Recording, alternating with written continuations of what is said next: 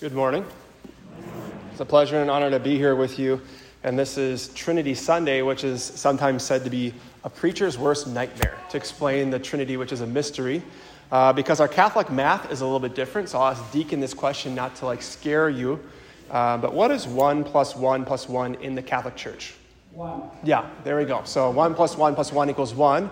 We believe in a God who is Father, Son, and Holy Spirit, a God who is relationship. And when I was going through seminary, we started the program Alpha. I don't know if anybody did, here did Alpha or not, but uh, when we were doing that, um, Father Kevin and I were actually in seminary together. And then he said, in Alpha, one thing that always stood out to me is that the reason why we have the Holy Spirit, what the Holy Spirit does, is the Holy Spirit makes Jesus real to us. And the reason why I bring that up first, the, the third person of the Trinity, the Holy Spirit, is because last weekend we celebrated Pentecost. And it's assumed in our second reading that you all have received the Holy Spirit and He's been poured into your hearts. And I wonder how many of us actually were praying for the Holy Spirit actually to fill us and to transform us and to change our lives. Because we heard in our readings today that hope does not disappoint. And those are the same readings that we heard the, the Sunday right before all the churches shut down before the, when the pandemic started getting a little bit ramped up and everyone went into freak out mode and we lost all hope, right? But it says the, the Spirit of God is poured into us, and what the Spirit does is makes Jesus real to us. Like, do you and I live as if Jesus is real or not? Because what Jesus came to do is to reveal to us the love of the Father.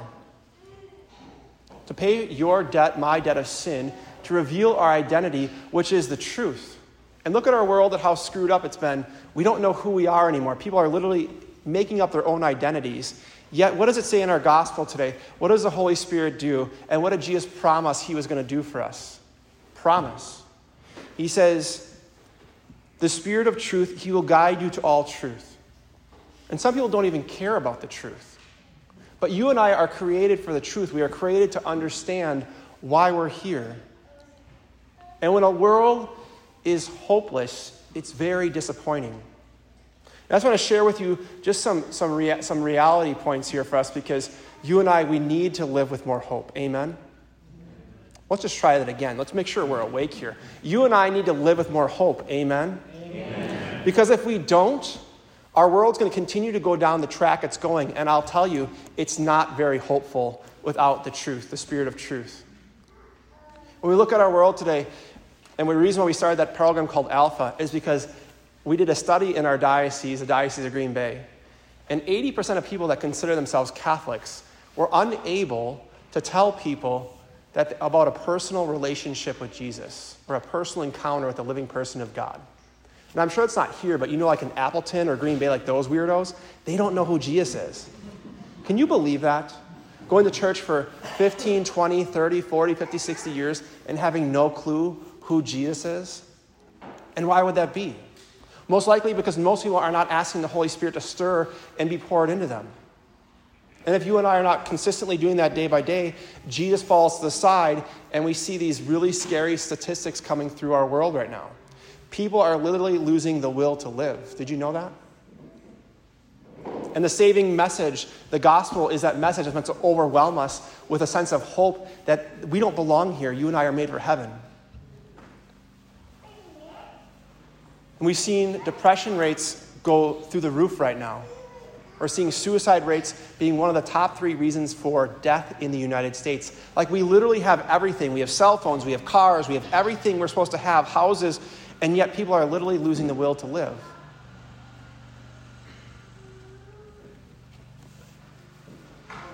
Let that sink in for a second.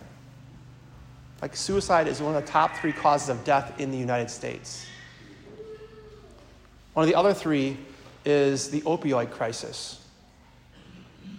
People are dying every single day by turning to drugs. Maybe you've encountered that. I have in my family death, losing the will to live. And the other one that scares me, I'm a chaplain at, at UW Oshkosh. It's, it's, it's known as UW Zero, UW Sloshkosh, and that embarrasses me. And it's embarrassing because the average age of dying of cirrhosis of the liver in the United States which means cirrhosis of the liver means I drink myself to a stoop where my liver is literally dying. I have cirrhosis. The average age of dying of cirrhosis of the liver is 35 right now.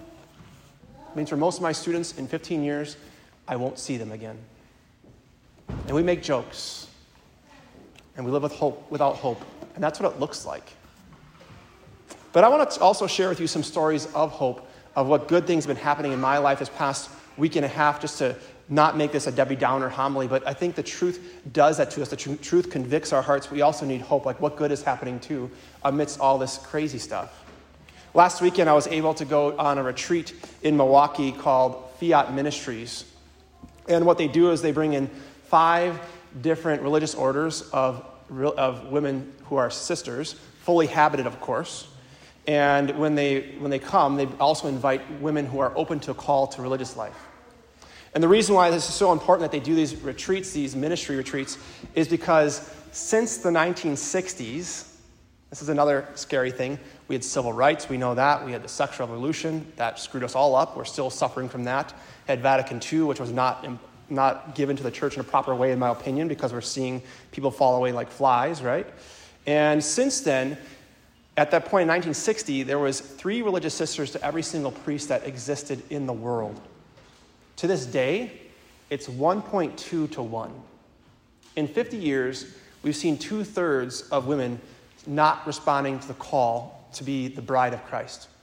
And this particular retreat had five different religious orders with two sisters from each, and there were 25 women there opening their hearts to the will of God from the Diocese of Green Bay, from the Diocese of Milwaukee, and the Diocese of Madison.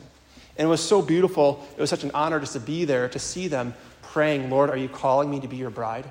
Are you calling me? And had these religious sisters just accompany them and praying morning prayer, doing adoration, having daily mass, offering confession, and, and giving them a space where they could learn about these different religious orders, hearing these sisters speak about how they encountered the living person of Jesus and how he swept them off their feet and called them into spousal union with them. It was beautiful. And right after that, I got back on Sunday night, and Monday morning, I flew out to the University of Mary. And at that university, they have Focus. Focus stands for the Fellowship of Catholic University Students. And they have new staff training, and I'm blessed at, at, at Oshkosh to have five missionaries, people who have given up their lives to help college students keep their faith. Because by the age of 23 in the United States right now, 90% of Catholics completely re- reject the faith. They don't even consider themselves confirmed Catholics, that is. They reject the faith. That means like we have a horrible retention rate. So what these students are there to do, they're getting formed and they're, they're, they're learning how to fundraise. They fundraise their whole salary and they come to campus to help college students keep their faith. And so many people think, oh, when I go to college, I'm going to keep my faith. Good luck. Even as a college chaplain, like good luck. It's like thinking you can tightrope walk across the Grand Canyon without any training and not fall. It's that hard. The temptations are awful, and these students are there to help Bible studies, to form leaders, and really what they're doing is what the, what the church should be doing. What the church should be doing. Often we just allow people to show up on Wednesday nights, and, we, and then and they barely ever come to Mass on Sunday, and, and then we just confirm them for some reason, they, and they've never encountered a living person of Jesus. And they think being a good Catholic means all I have to do is just show up on Easter and Christmas, right? And I'm a good Catholic. That's not the truth. The truth is that you and I are made for a relationship with the living person of God since the beginning of time. And to prove to you his love, the Father's love, he sent his only Son to take on your flesh and my flesh and to heal us and redeem us and to die for us, to point to say, This is how much I love you. Your, your worth and my worth is the blood of Jesus. And when you and I sit with that, when we let that sink from our head to our heart, that, that God loves us that much, that convicts us that other people need to know about this saving love, that there's a better way to life, there is hope for us, that our sins can be forgiven, they can be washed clean. And again, the Holy Spirit makes Jesus real to us. And as I was, I was out, out there, they had religious sisters and there's priests and different chaplains, and it was a beautiful experience to celebrate Mass, to see them getting formed, to see them zealous, and, and, and in, that, in that scary place of what's going to happen if I call people and I ask them for money to fund, help me fund this upcoming school year. Because they fundraise, those missionaries fundraise their whole salary. But as people like you who have encountered a living person of Jesus, they inspire them and then they get put on mission. And it was awesome to see that. Another thing that I did yesterday is I was at the, at the, the shrine of Our Lady of Good Help, and there's just a need for leaders. So bad. People are looking for somebody else to do something. Oh, that's deacon's job or that's father's job. And it's all of our job to spread this message. And our, our God is a God of unity. And, and, and when the Holy Spirit moves, people come together. And to see people at the St. John Leadership Network coming together and saying, How can I have a Catholic business ethos and ethic at work? And to be with these different men and women who are really there to say, I want to put the Lord first. We came together for Mass, the first thing we did in the morning, and talking about what does it mean to actually live out my faith at work? How do I do that? How do I not force my faith upon them in a secular world, but knowing that everything stirs my relationship with Christ? Like, how do I challenge people to, to better themselves? And it was a beautiful experience. The last thing I want to share with you was uh, I had one, one person I, I, directed on a silent retreat. A junior in, in, college went on a silent retreat. Can you imagine for five days? And they had to suffer with me? and, and, we were up at Catholic Youth Expeditions over Christmas break, and, and she, she called me back a couple times this summer, and we've been chatting. And she said, I have something I, I really want to tell you. I'm so excited. And I said, okay, I'll be free at about 4 o'clock. This was yesterday. And she called me and said, on Pentecost Sunday, my boyfriend proposed to me. And we're so excited to get married. And, and she's telling me about, about the, re- they already picked out the readings in the first week. They're so excited to get married. And they want to live an authentic Catholic life. And they want to go to Mass on Sunday. They want to have lots of kids. And just to hear about these stories of hope gives me hope that the people are actually still striving for the truth. And one thing that they love is they love the traditions of the church, which we've kind of fallen away from ever since like the 1960s, right? And, and one thing at the Newman Center I notice so often is our students, our students have never been introduced to bells at Mass, right? What, why, where did the bells go? That helps us remember that the Holy Spirit's coming down, that spirit of truth, when the bread is becoming the body of Jesus and when the wine is becoming the blood, right? And I don't know about you, but maybe you've been distracted at Mass, but bells help us remember things, right? Or like when the priest lifts up the host, that's Jesus now. When, when the little kids are at Mass, mom can say, Look, in the priest's hands, that's Jesus. Look, in the, in the chalice, that's now the blood of Jesus, right? Those traditions. And they were so excited to talk about their marriage and how they want all these, the bells and smells and all that stuff. And it was just so hopeful. And, and one thing they, they've come to know is, this, is the Spirit of truth has convicted them of what we've heard in our first reading today that God delights in you. Like, I don't know if you believe it or not, but our world is, people are bombarded with lies that I'm not good enough, I'm not smart enough. I'm damaged goods. There's no hope for me for this reason, that reason, this lie or that lie. But we heard that it says, it says the last line of, of Proverbs said, God says, I found delight in the human race. That means when God sees you, He's not repulsed by your sins and my sins. He actually delights, He actually gets excited to be with us. And that's, that's good news. But from the beginning of time, the Spirit of truth will remind us from the, spirit, from the beginning of time that God has desired relationship with you. But I think for some of us, maybe, maybe it's just me, but it felt like the, the, the faith, because I didn't, I didn't care, I just didn't care, to be honest, growing up most of the time, that it was like, it was all about rules. I never heard about this relationship that God desired with me. And what I've learned is that rules without relationship always leads to rebellion. Like if you're not in relationship, why would you keep rules? What the rules do is they keep us safe and they keep us in love.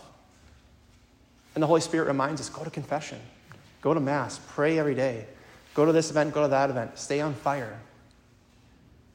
But the spirit of death, which seems, seems to be like bombarding us and all these lies, tell us, you're not good enough. Why do you even try?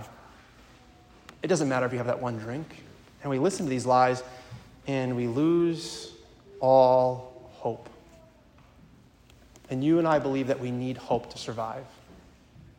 And I gave you a few reasons for hope, but those are all important. But like, where are you at right now? You know, last week we had Pentecost and we prayed for an outpouring of the Holy Spirit, but are you still asking for the Holy Spirit to fill you and stir within you every single day?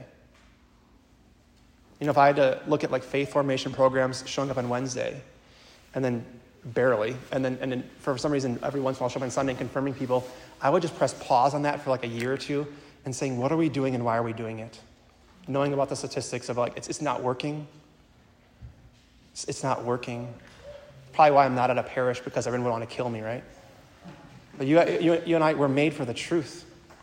And that, that truth, for a Catholic, we believe truth is a person. And he loves you so much that he, He died just for you. If you were the only person on earth, He would have died for you. And when you sit, when you take time to sit with that and struggle with that, it changes the way you and, you and I speak. It changes the way you and I look at the world. And for a lot of us, the way that looks, it's like if I had a glass here. You can imagine a glass to drink out of. And it has milk in it, and that's you. You're the milk, right? I pour milk in there. And then I take the Holy Spirit, which you and I were given at our baptism, which is the Spirit that forgave your sins in your first confession, the Spirit that changes the bread and wine into the body and blood of Jesus, the Spirit that you were confirmed with all the gifts. And we pour that in there.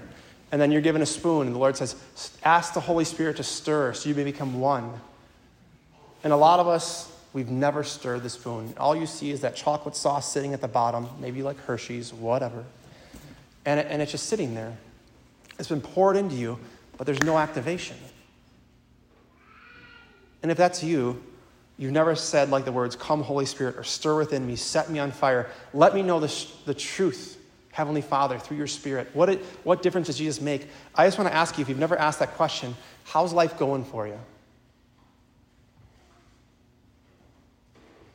Do you have hope? Are you abiding in this God of love who is relationship, Father, Son, and Holy Spirit? Because again, the Holy Spirit has come to make Jesus real to us. And that means if you're not praying to the Holy Spirit often, Jesus is an afterthought. But if you are, you're, you're aware of his intense and immense love for you. And what Jesus came to do is to reveal your identity and my identity, for, to forgive our sins so we may have all that muck washed away, so you may know who you are and whose you are. To know that you're a beloved son or a beloved daughter of the Father. And Jesus knew that for all eternity. But a lot, what the lies of our culture do and our sins do is they, they lock us up, and you and I are in like a straitjacket. I can't get set free. I have no hope. We're all going to hell. Why do I even try? And what the Lord came to do is, is, to, is to forgive our sins and, and set us free. So, what I'd like to do is to give you a blessing. And what a blessing does is it undoes those, those things that bind us up. Because you and I are created for the truth. And what, is, what does Scripture say? The truth shall set you free, right? And how many of us are free? Living in the freedom of the Father's love, living in the freedom of praying for the Holy Spirit to stir within us, living in the freedom of a lifelong relationship with, the, with Jesus. There's so much hope out there for us, but we have to avail ourselves to it. We have to open ourselves to it. The same truth, the same spirit that makes Jesus Christ present this altar wants to be present in your life every single day. But our God is a gentleman. You and I have free will. If you don't want it, you can reject it. And again, if that's your life, how's that going for you? I'll, I'll never, I'll never forget the day I felt, I felt the call to the priesthood. I felt I encountered the Lord's love in the Holy Eucharist and had a life changing confession. And it wasn't easy to accept it. I ran like crazy, but I'm so glad that people prayed me back into the church. And I love being a priest. And I, and I, I want that, that same spirit to pour into you.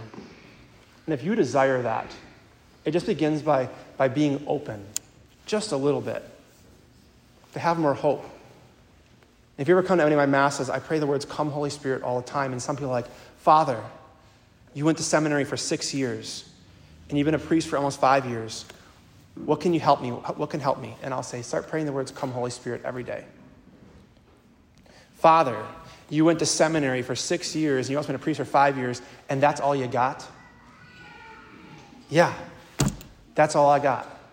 The Holy Spirit is the third person of the Trinity, and the Holy Spirit, again, reveals the love of Jesus to us, and Jesus reveals the love of the Father to us. So we know who we are and whose we are. And if you want to be set free from anything that's binding you, lies, you feel like you you need hope, maybe you know someone who's got diagnosed with cancer or um, you lost a loved one recently, or your, your marriage is on the fritz, it's not going so well, and you need hope, I want to give you a blessing. And we'll start by praying the words, Come, Holy Spirit, three times. And I just want to pray over you for God's blessing to set you free, for whatever's bombarding you to come in. But again, if you don't want it, like if you're okay with this hopelessness, with these awful statistics, you are free to do that. But if you want more hope in your life, let us pray the words, Come, Holy Spirit, three times. Come, Holy Spirit. Come, Holy Spirit. Come, Holy Spirit.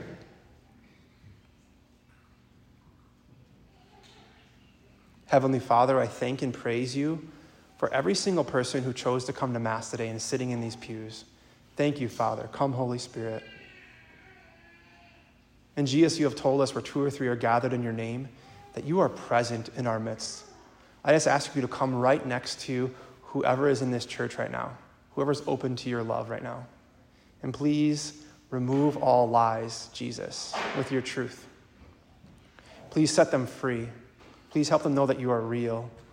Please speak to them in a way that they can understand and be present to them in a way that they can feel.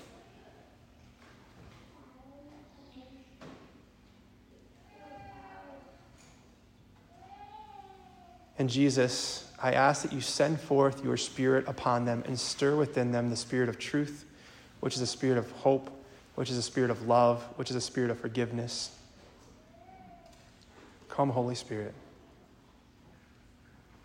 And please unbind anything of lies, anything that is not of God in their life, and help them know your love and how to share it with others. And any, anybody here who is being bombarded with hopelessness, I first of all ask you, Father, to send them, send forth a spirit of hope upon them and to stir within them the rest of their lives. On this Trinity Sunday, we thank you, God, who is Father, Son, and Holy Spirit. Please help us know your love and live your love and share your love in all that we do by praying those three words one more time Come, Holy Spirit. So please pray with me. Come, Holy Spirit. And may Almighty God bless you, the Father, and the Son, and the Holy Spirit. Amen.